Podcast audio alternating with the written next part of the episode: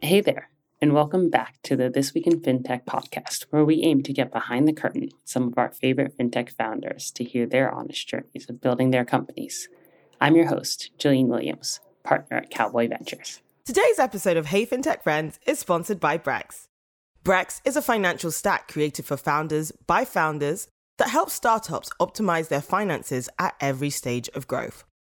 So you've got that first investor check in hand, but you need a place to put it to work. With Brex Business Account, you can safely store, move, and grow that cash. And as your business scales, Brex corporate cards, reimbursements, and automated bill make life just that little bit easier. Founders, don't spend all day worrying about where your money is at. Get back to building when you use Brex, the financial stack that scales with you. To learn more, visit brex.com/BTP. That's BREX.com/BTP. Welcome. Today we have Alain and John. Thank you both so much for joining us. Yeah, thanks for having us. Excited to be here. Yeah, thank you. Yes. I'm excited to chat with you guys about your founding journey and the story of Cognito and its acquisition and the transition and integration into Plaid. And so before we begin, I'd love to start just kind of for those who don't know with each of your backgrounds and how you met and how you decided to found a company together. Yeah, sure. So I think we both had relatively short backgrounds before we met each other. We met in college. So we were both at Stanford at the time, and we both joined this class called Startup Engineering. And my pre-major advisor and also the professor of that class at the time was this guy called Balaji Srinivasan, who is a sort of an outspoken Twitter pundit of sorts nowadays. Who a lot of people know, and he was really into running these once weekly hackathons. And so John and I, and then a handful of other people, were always the people who hung out until 4 or 5 a.m. at these hackathons every single week, you know, exchanging stories. Balaji would tell us, you know, his wild opinions about the world and how things should work and how technology could transform the world. And of course, you know, we were young, impressionable, 20-year-olds who were very excited about anything he had to say. And, we got onto the topic of Bitcoin, and we started this thing called the Stanford Bitcoin Group, which was sort of like a higher education, one of the first higher education cryptocurrency research groups. And one of the first things we looked into was the use of Bitcoin to reduce the cost of remittances. We thought, you know, if you grew up in China, maybe you move to the US, you make some money, you want to send money back home, call it $200. You're easily paying $20 or $30 in fees to do that, at least at the time, which of course is crazy. So we thought, okay, maybe crypto can reduce this. Long story short, that sort of part didn't work out, but as part of it, we had built a bunch of identity tech in order to facilitate that use case. And so we kind of had this last ditch effort. We're like, all right, let's just try to productize this identity and anti-fraud tech, see if other crypto companies need it. So we went to Reddit, went to r/Bitcoin, posted this thing called like, we want to help crypto companies with KYC and identity verification, which was very controversial at the time because people thought that Bitcoin companies didn't need KYC. So that was like the very beginning of it. And we kind of got our start from there, and that was sort of how we originally met. I always love the founding stories of when you're building one product, but then you kind of learn about another pain point along the way. And so when you were building initially the remittance product, like what was it about the KYC, some of the identity challenges that made it that was what you wanted to really focus on? To be entirely honest with you, at the start, we were both very unsure about it. We were just kind of like, we don't know if this identity thing is that interesting, but it was genuinely something that was difficult for people to solve. So we thought if we had the pain, others almost definitely did. And it was only through a lot of time and getting to know the industry and working in it really hard that we began to love it. So I think that there's definitely a lesson there where it's like, if you spend enough time on any given thing, you can learn to love it. And this is something that, I mean, now I love identity, and it's like a very cool thing that I, spent a lot of time thinking about the future of. So yeah, and I think that also sort of lines up with like how we were exploring just products in general at the time. So our intention, just even in college, was sort of to build a bunch of different products or, potential companies, but just like sort of start off with the basics, see what felt right and what seemed interesting. And so like a lot of different low stakes exploration. And we wound up experimenting with identity verification and found that a lot more people seemed to want it, people that we knew. And that's sort of what got that flywheel going a little bit more. Got it. Yeah, it's not the most shocking that compliance, especially fintech compliance, wasn't the top of mind for two college students. But what was it about like each of your skill sets or the way you guys worked together that made you say like, yes, we want to found something together, and made you know that you were the right co-founders for each other? Yeah, maybe I think for us, it went back to this project that we worked on called Replace Reader. John, I don't know if you, I feel like you're better at this story. Sure. Yeah, so Alan and I knew each other through that class that he mentioned, startup engineering. And through that, we both already sort of had taken a liking to each other because we both enjoyed doing these hackathons very late, liked working on, our respective projects at the time. And I think we were both very good at it too, at least for 19-year-olds. And so there was at some point where Google decided to shut down Google Reader, which is their RSS reader, and pretty much anyone that used RSS readers used that. They decided to shut that down, and I called Alan, and it sounds a little corny, but this is actually what I said. We didn't know each other that well, and I said, do you want to go viral tonight? And I just had the idea of like, we should build a thing just in response to this, where we have a website where it's got all the different RSS reader alternatives, and you can vote for any of them by going on there and then tweeting, I'm going to replace Reader with, and then the name of the product. And so you'd use the two hashtags, and then our app would just scrape all of Twitter every few minutes to see what people's votes were and tally them up. And yeah, it actually did go very viral, and it was a lot of fun to build. And that was sort of the first project we did. And then we sort of launched into what I talked about with just building a lot of different stuff for fun, maybe neglecting schoolwork a little bit in order to get as much of that as possible. Terrific. And so when you guys started this full time, were you still in school, or had you graduated, or what was that like? Yeah, we were still in school. Honestly, it got to the point where John was doing 90% of a group project this time, and then I would do 90% of the group project the next time, and we'd take turns so that we'd have enough time to work on the company on the side. And then eventually we were just like, oh, geez, this is not sustainable. So we eventually then dropped out to work on the company. But we also had this,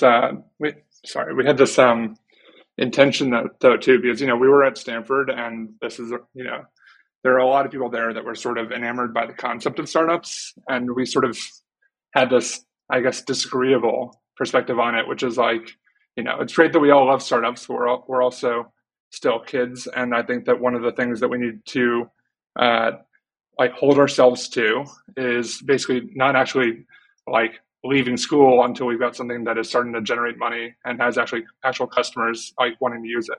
And that was a very hard thing to do when you're two 19-year-olds still in school, no compliance background, and building a product like this. But we eventually got a customer, and that was sort of our lease to at least take some time off to explore this. And then we, it eventually turned into a long-term thing. Yeah, maybe that's a great segue. So, I mean, especially being so young and founding a company in a regulated space where, I mean, if you're talking financial services, everything moves pretty slowly, especially within compliance, trust is crucial. What was that like trying to convince institutions or fintechs to work with you when you were new and on the younger end as well? Oh my God, it was impossibly tough. As you can imagine, just based on the framing of the question, you can tell it was a tough journey for us. And honestly, that's that's why it was actually, this wasn't even really intentional by us, but we knew we wanted to focus on an industry. We took the Y Combinator playbook to heart with every decision we made. And one of the things that they say is like, solve one problem for one specific demographic extremely well. And for us, it was solving identity verification for crypto companies really well at first. Crypto companies were just a different breed. They didn't care if we were 19-year-olds. They didn't care that we had no experience doing this at all in the past. They just wanted their problem solved. And it was purely meritocratic, which is fantastic. And, obviously we sort of expanded beyond crypto from there once we had more credentials and, we got a little older and, we had some kind of a track record of being able to solve fraud and compliance problems for companies. But I almost entirely attribute our early success to crypto companies being welcoming to us. And then we might get into this later too, but the company sort of went through stages in terms of the product we offered. And the first product that we offered was very much, the theme of it was just like nailing down a few different compliance problems for basically crypto companies in a way that lets them, get past this hurdle and get back to their business as quickly as possible. And so that was, I think, probably especially important in the early stages too, because those are the companies that, are like one day solution that works, but, can tolerate us moving fast and trying different things, but also being new to the space. And it was only sort of over time later that we transitioned into different products targeting more mature companies that I'm sure that we probably wouldn't have been able to get in the early days.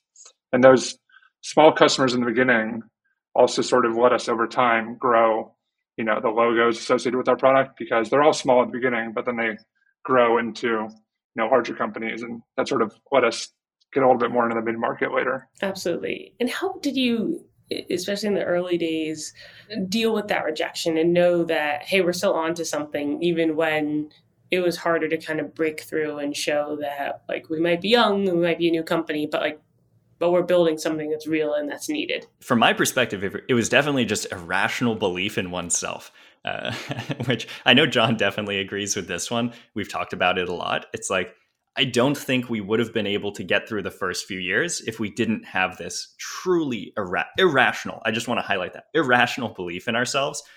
There was no reason for us to actually be potentially good at this. We had no, connections that other people didn't have. Honestly, we had very few skills that other people didn't have. It was just through this sheer force of will that we were able to get better and just force ourselves to, improve every single day so that we could make a better product and eventually, do pretty well. So I don't know if that kind of answers the question, but to frame that, like what that sort of feels like, we sort of like on the one hand had this very strong confidence that if we put in enough effort into basically whatever we choose to do, but in this case, identity verification, that over years we'll create something that's really good.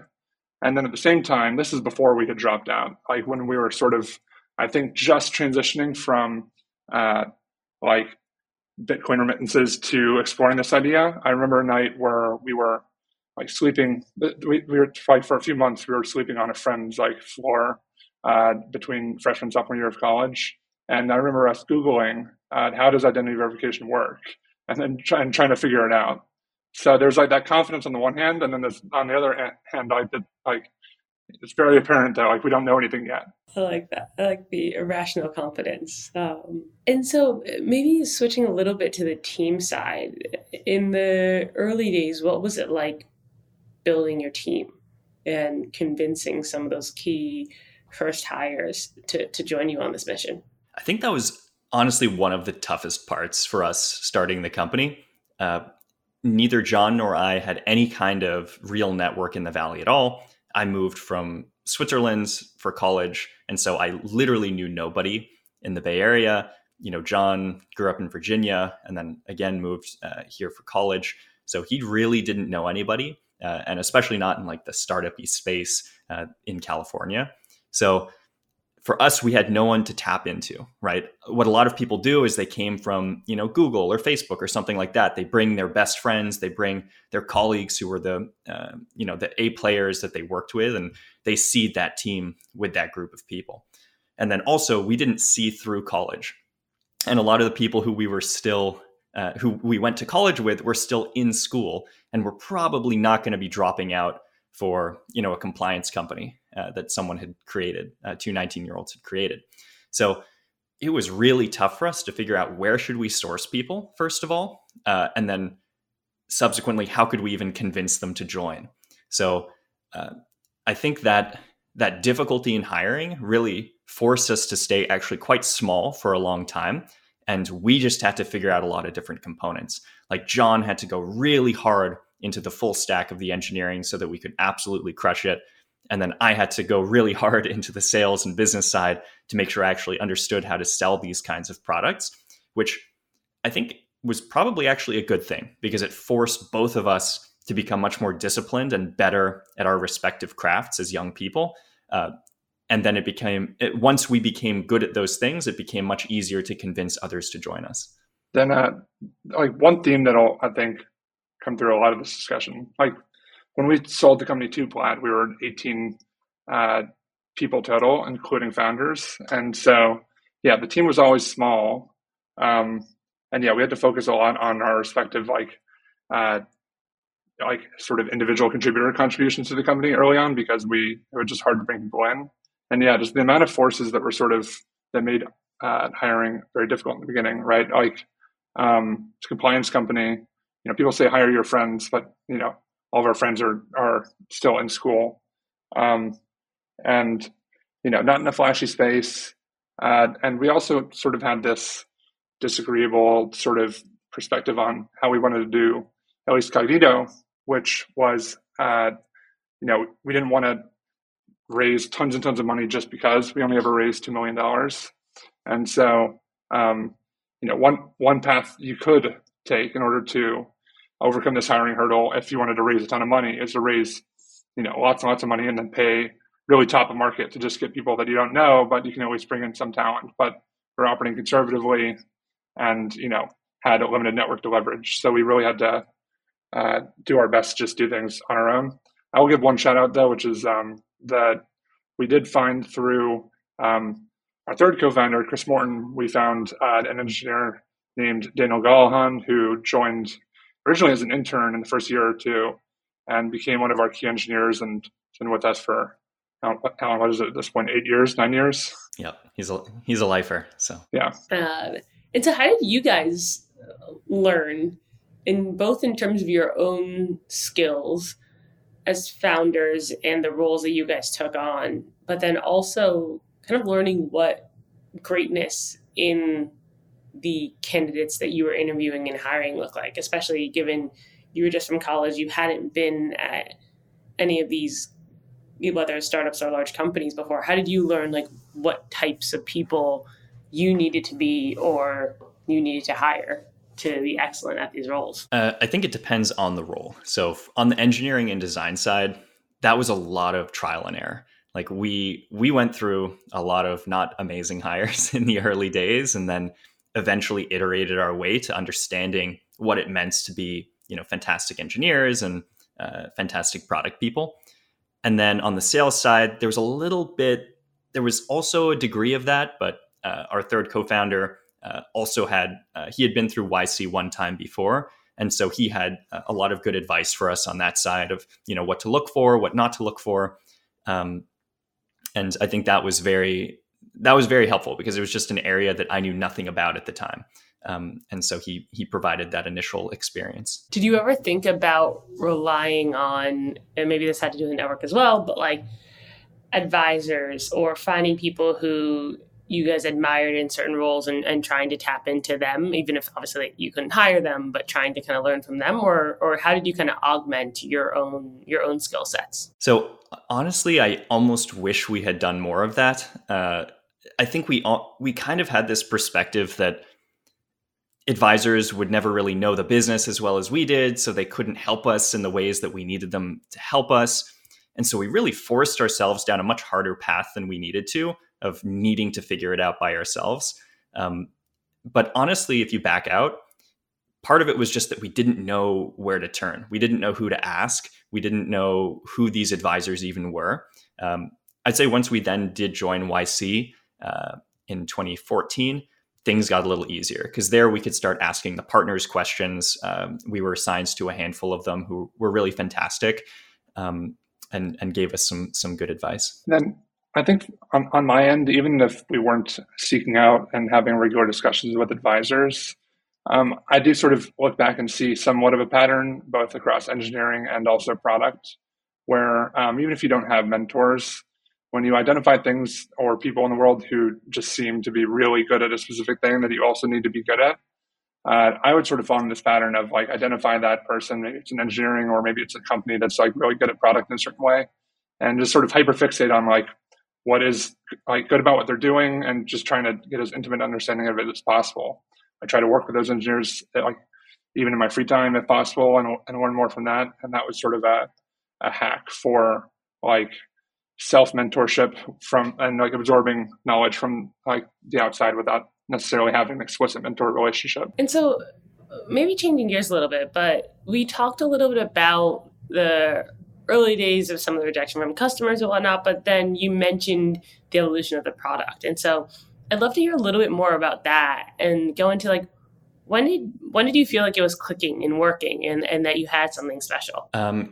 So the first version of the product was very much around this idea that we wanted to be the Stripe of identity verification. That was the concept. So we wanted to make a really fantastic developer experience, make it so that instead of having to go through these lengthy contracting processes, we need to talk to salespeople and then sign 12, 24-month agreements, whatever it was, you could just sign up, get your API keys, and get going. And that was actually great. And that got us to our first like $1 million a year in revenue. But then it kind of petered out from there. I think it took us something like 2 or 3 years to get to that first $1 million. And then we kind of just plateaued there for a long time. And we were like, okay, this is weird, because I remember when we started the company, I told myself, if we ever get to $1 million a year in revenue, we've made it. We're done. Like at that point, you just scale the company and you've got $1 billion company, no problem, easy. But we got to this $1 million a year and we were just like, geez, this doesn't feel like how we thought it was going to feel. And it was if anything gives you imposter syndrome, it's definitely that. And so we kind of went back to the drawing board. Morale was definitely very low. And then, we kind of discovered that, what could be the future of identity verification here? And we realized that phone numbers were becoming such a big part of people's lives because smartphones were getting really popular. And we thought, what if we could tie people's real world identity to their phone numbers instead? So instead of doing what was the industry standard at the time, I'm sure you've gone through these, they ask you questions when you're signing up for a financial account. They're like, what color was your Honda Civic in 2008?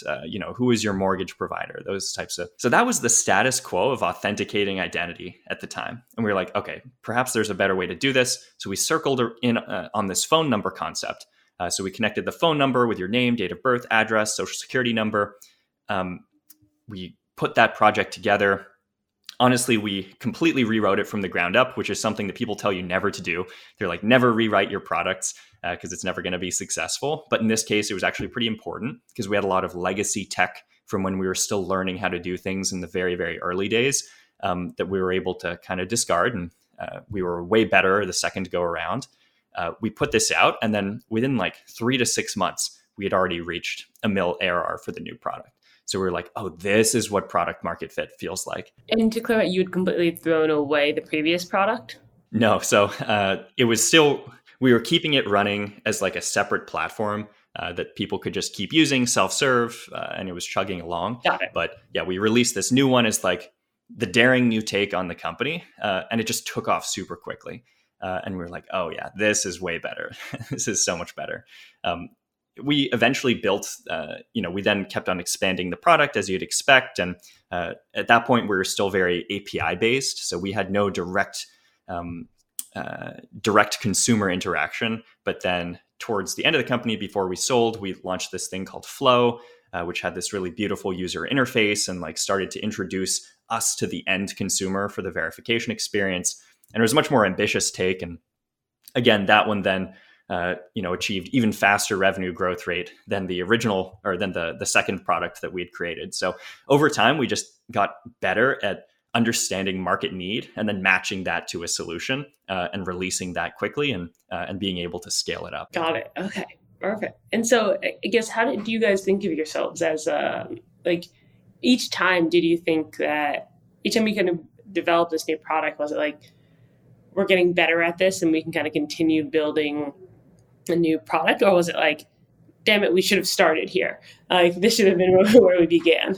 Yeah, even when we recount this, it's sort of, I feel like those different phases sort of represent the first one is like our outsider perspective on, what would be something that makes sense here. And that's sort of why we're doing this reasoning by analogy thing, like Stripe before identity verification.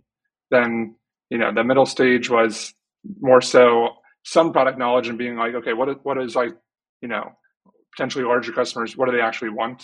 And starting to do a little bit of thinking about what could the future of like products in this space look like. And then I think the final product, Flow, which is now Plaid Identity Verification, was sort of the synthesis of everything we learned over that long period of time, which just aggregates over all those customer rejections or customers that worked out or, customer asks and stuff like that, and built a much more cohesive vision of like, what's the future of this industry look like? So I think it felt more so like we build a new thing. Then you're in this tough spot because it's an API. So like you can't just drop it and build a new thing. Like that sort of has to exist forever. But each time was sort of, years of work to develop this new clarity for where we think, how the market works and how it will work in the future. And how did you think about the growing competitive landscape and that? And did that ever scare you, especially given your mindset of we don't want to raise a lot of capital, when you saw some of your competitors of different flavors kind of raising an increasing amount of capital around you? Yeah, the space evolved a lot. When we started around 2013, 2014, there was very little competition. No one technologically savvy whatsoever, very few players, people weren't working on interesting things. So it was pretty greenfield. By the time we sold to Plaid in the very beginning of January 2022, the space was saturated. Sorry, was it 2021? I think time flies. I believe it was the very beginning of 2022. Yeah. By the time that we had exited, the space became saturated. There were so many players. An unbelievable amount of money was poured into this space from 2020 through 2021. And it was very different. So in the beginning days, we barely thought about competition. I think we were just doing our own thing, having a good time, building the products that we thought were cool. And then by the end, I think it became impossible to ignore competition, which was unfortunate. And, when we read things like 0 to 1 by Peter Thiel and all these other types of business books that are like, oh, monopolies are great, competition is for suckers. I think I never fully understood that until recently, where I'm like, oh no, I truly understand why you want to build products where you can become the owner of that space, rather than entering a space that has a lot of potential competitors, because it's just a completely different experience. It's so much better to sell something that's completely net new to a market than something that's extremely competitive. So I think we're always trying to find ways that we can, reinvent the product so that we don't have competitors in the same sense. Got it. That makes sense. And so maybe because you mentioned the acquisition, I'd love to start to transition to that. And so would love to hear more about kind of the lead up into the start of the conversations with Plaid and kind of what was going through your mind as you guys started to have those conversations? So I think Plaid originally reached out to us in the middle of 2021. So it was all told, it was a very quick process. So they reached out in the middle of 2021. They said, hey, we're really interested in identity. Like we think that there could be a good partnership here. And so we spent, a month or two exploring what it would look like if we were to embed our software within Plaid, and what would that like very deep product partnership look like. And as things evolved, I think for both parties, we realized there were just a lot of limitations by being two separate entities. And then, separately on our side, we were still thinking a lot about, there's a lot of competition. Like, what are ways that we can reinvent ourselves so that we're able to remain competitive in this space that's becoming oversaturated with funding? So from Plaid's perspective, they would be able to get a much deeper integration that made for a better product. And then from our side, we would be able to start seeing, getting more data points into the full user onboarding journey. So identity verification is just a very small chunk of user onboarding, but there's a whole bunch of other parts of it, like linking your bank accounts and, funding your account and all these other things that Plaid did control. So by allowing us to sort of expand the product line into the full user onboarding journey, we could decision on more data, we could provide a better product and make something that was pretty differentiated in the space. So then, I'd say over the course of the next like 4 to 4-ish months after that, we went through diligence and then eventually closed it on something like January 15th, 2022. As you were getting closer and closer, like what kind of sold it for you? And then were there any reservations? Were there any times when you were like, maybe we should keep going? There's always reservations, especially with something where, you're trying to, you're trying to maximize value for your shareholders, right? And so you always have the pending question for yourself, like, is now the time where I'm going to maximize it? Or, could I wait another year or two and, potentially have a better exit event? Or, based on our current growth rate, it seems like we could be really, really killing it in a couple of years. And that was definitely the case for us. Even from when Plaid started talking to us through to when we closed, like our revenue had grown tremendously. So we had every reason to believe that things would keep, absolutely exploding. But that being said, there's also a degree of risk minimization that you want to have as an individual. And like, we just saw that it was going to be really hard to compete in that space without the additional resources that Plaid was going to provide. So we were on this fork of either we need to raise a crap ton of money and we need to really scale up this operation, or we need to sell to someone strategic who has a lot of good resources and who can, provide us a really interesting product angle. And ultimately we decided on the latter. Yeah, I remember having a conversation with Alan around that time. Because now on the one hand, like you work on a company for 8 years and it's like absolutely your baby and something that you're very passionate about. And also there's like, I don't know, I think at least for us, there's nothing better than working on something where, you can do it exactly the way that you want to do it and whatnot. So there's definitely some tough aspects there. But watching like the space over 2020, 2021 get, like various competitors get flushed with probably close to $1 billion of funding and whatnot. We were always very proud that, despite our team being very small, we, I think we're still able to move as fast or faster than pretty much all of the competition, even with just a few engineers. And part of that was just Alan and I, many team members. But I think a lot, especially comes down to the founders, just worked like all the time. I remember periods of time where like I would maybe like leave the house like once a month, just working, nonstop. And I remember talking to Alan around that time, like, yeah, we either have to raise or we have to sell because we could probably keep working at this pace for another year or two, but like we just can't sustain this pace for 5 years. It's like, very tough on you in every single way. Absolutely. And then maybe like, what has the integration into Plaid been like in terms of the seamlessness of the two companies? Because I know obviously that can always go different ways. And obviously Plaid, it's not really a startup, but it's also not like it was a Google. So it's a little bit different. But what has that experience been like? So I actually do very much credit the Plaid leadership for how the acquisition was run.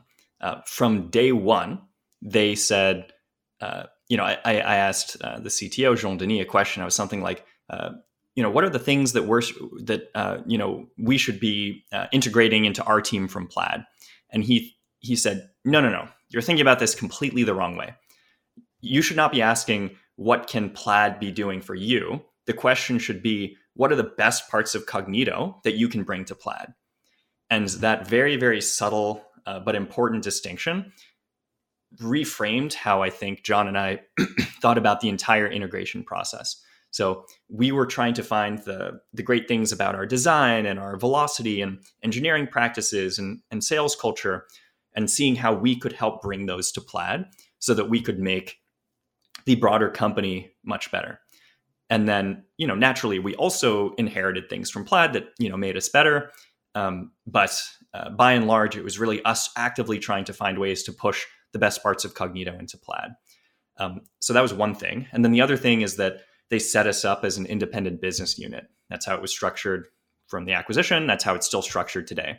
So from, you know, T-1 day to acquisition and T+1 day to after the acquisition, not that much changed. We're still basically operating with the same structures, with a lot of the same team members. And I think that helped us, you know, that kind of autonomy helped us make sure that we could keep running the business in the way that we wanted to. And they really trusted us to make decisions, which I think is such a core part of a successful acquisition. Yeah, just to add a little bit more color to it too. Yeah, that's, I mean, something we were really happy about. And, you know, Plaid did a great job with the acquisition in a number of ways, like structuring Alan mentioned. We also brought over the entire team from Cognito, and everyone was, I think, very we got very nice results financially out of like joining too. So like the team was very cohesive in every way as a result of that. Okay. And how do you describe the culture of Cognito, and like how does that fit into the Plaid culture? Have you been able to kind of retain that? Yeah, so I can add some things. I think that Alan and I would probably say almost exactly the same thing. But yeah, so this is like an area where it was definitely something that we really hoped would be preserved as much as possible within Plaid, and I think it has been. And you know, not just preserved, but sort of they've encouraged us to propagate out a lot of our values. But you know, one of the requirements, I think, if you're going to be operating, you know, for us operating this startup at, with 18 people, including founders, an engineering team with 5 people, including me, is very scrappy. I think that we have an extremely disagreeable team for the most part. Like everyone feels very able to say exactly what they think about things. That also extends to, you know, not just like discussions about product, but also sort of how we go about our day-to-days. Everyone is encouraged to be extremely vocal about, like, I don't think that we need to do this as a meeting. Let's just do it async. Or like, you know, I'm going to drop off the meeting now because, you know, you don't need me for this. Yeah, just very focused on, I think, producing quality work too. I maybe like one framing that I feel like sort of fits with the culture is this constant trading off and balancing between being very scrappy and then also sort of having these like perfectionist tendencies. Like we want to build something as good as possible, but we also, you know, want to do it while with as few resources as possible. And that's something that I think is a theme every day. Yeah, I think only thing I'd add to that, John shared all the serious ones. One of the unserious ones is we also had an extreme food culture. So this is definitely not like a cool valley thing, but we loved McDonald's. And then, you know, as an act of competition between me and the salespeople who would join, we'd have McDouble eating competitions. And I'd just need to prove to them that I could eat more McDoubles than they could and in one sitting. So that was a weird part of our culture that persisted through the lifetime. I like that. Well, this has been great. And so maybe 2 last questions that I always like to end with. The first is, what surprised each of you most about this founder journey? I guess like one thing, just comparing to maybe how I saw it going when I was like 19 or 20, you know, I understood intellectually at the time that, you know, startups are a 10+-year endeavor at the least, if things go well. But it feels very different actually being like turning 30 soon now and then having done this for 10 years. It definitely feels longer, especially given just how much of yourself you have to give to the company. There's definitely like years and years where it just felt like, you know, in a room writing code, like talking on Slack and whatnot. I don't know, Alan, what surprised you? The amount of time is absolutely by far my biggest surprise. It's like there is no world where you are able to come up with a startup idea, test it with the market and build it in a year and be like, oh, that didn't work. On to the next thing. Like, I think that if people do that, then they didn't give that idea enough of a shot to try to make it work by iterating on it, working on it a little bit more. So it's like, at the very least, even for a failed startup, you need 3 years, in my opinion, to figure out whether that concept is going to work. Anything less, and you haven't actually given it the proper, fair shot that's required. Yeah, this sort of ties into, like, when I talk to friends now who are considering doing the startup thing, you know, one of the themes I guess I usually probe on is, you know, on this topic of grit and what it actually feels like in the long run. So, for example, when I'm talking to friends who are deciding whether or not they want to be a founder, you know, I'll ask them, like, do you want this to be something that dominates your life and you're doing it all the time? And don't picture yourself 3 months from now when it'll still feel fun for it to be dominating your life. You have to imagine, like, 5 years from now when, like, you know, you're still, frustrating your girlfriend or your boyfriend, and, like, because you need to work late all the time, and, like, it, you know, this thing takes priority, and, you know, this period of time where it doesn't feel fun. And then also, until you get something that really clicks too, like, people on the outside, it doesn't feel like everyone sort of recognizes your dedication and like, you know, necessarily agrees that you're doing the right thing. There's also this sort of not isolating, but like this very individualistic aspect of it over time too, where it's like, I'm doing this because I think that we're going to pull it off. And, you know, Alan and I can, you know, we know that we both feel it, but it takes a lot of, like, self-reliance over time too. Yeah, I actually have one more, which is the anxiety. So I didn't expect that I would literally be waking up every single morning with anxiety. I would check my phone and see this customer is not renewing, or this employee is complaining, or, this person's thinking about leaving the company, or any myriad things that can potentially go wrong. For whatever reason, they're the first thing you think about every single morning for years. And they never go away, right? The problems, in fact, only grow. And, like, the only way I got better... Exactly. So the only way I got better was just through sheer, getting used to it. It sounds terrible, but, like, your capacity to deal with more stress increases exponentially as time goes on. You become desensitized to the stresses that you had before, and then it feels like child's play. And then new stressors come out because the magnitude of the problem increases as your revenue grows and as your employee base grows. And so it kind of always feels constant. But then if you look back at what you used to be able to deal with versus what you're now able to deal with, you see in retrospect that you're able to do way more than you ever thought possible. Yeah, back to sort of what Alan was saying about the anxiety and sort of just having to deal with that every single day. I for friends that have become startup founders, you know, that I've known, I remember one specifically where it clicked for me that I'm like, okay, he gets it now, is when he was sort of referring to, navigating, like, the abyss of, and sort of the way I see it is that sort of means, like, compared to, I think, like, having a job where, you know, you've got people above you and below you, and you've got structure, and you've got, you know, incentives the company creates, and, you know, and you can check out and stuff like that. Like, dealing with, like, as the friend put it, the abyss, or just, you know, dealing with the harshness of reality every day is that, you know, that you just, the only way to really solve problems is to, like, be constantly, like, dealing with the, like, brutal feedback mechanism, or even, like, unclear feedback mechanism of the real world. And then to the point of what Alan said about the anxiety of it all, I think it's like a Bezos quote. I might be misremembering it, but he has something along the lines of anxiety being your brain recognizing that there's a problem that you could take action on that you're not taking action on. And so that sort of connects for me, because it's sort of the way that I think I would make it go away as much as possible is just sort of putting as much of myself as possible into the company. And if I had days where I felt like I couldn't have given the company, like, any more of my energy, then, you know, it sort of tires you out, and also sort of addresses some of the anxiety to say, okay, I'm doing as much as I can here. Got it. Perfect. Thank you guys for being so honest in that. And then the last question is, if you weren't still working on Cognito, what would you be doing? Alan and I, we got into this originally through sort of the very fun process that I described sort of at the beginning of the podcast, which was just having this sort of like playful exploration of different ideas and building different things. And I think for both of us, we're both like at our core product people, and we enjoy making things.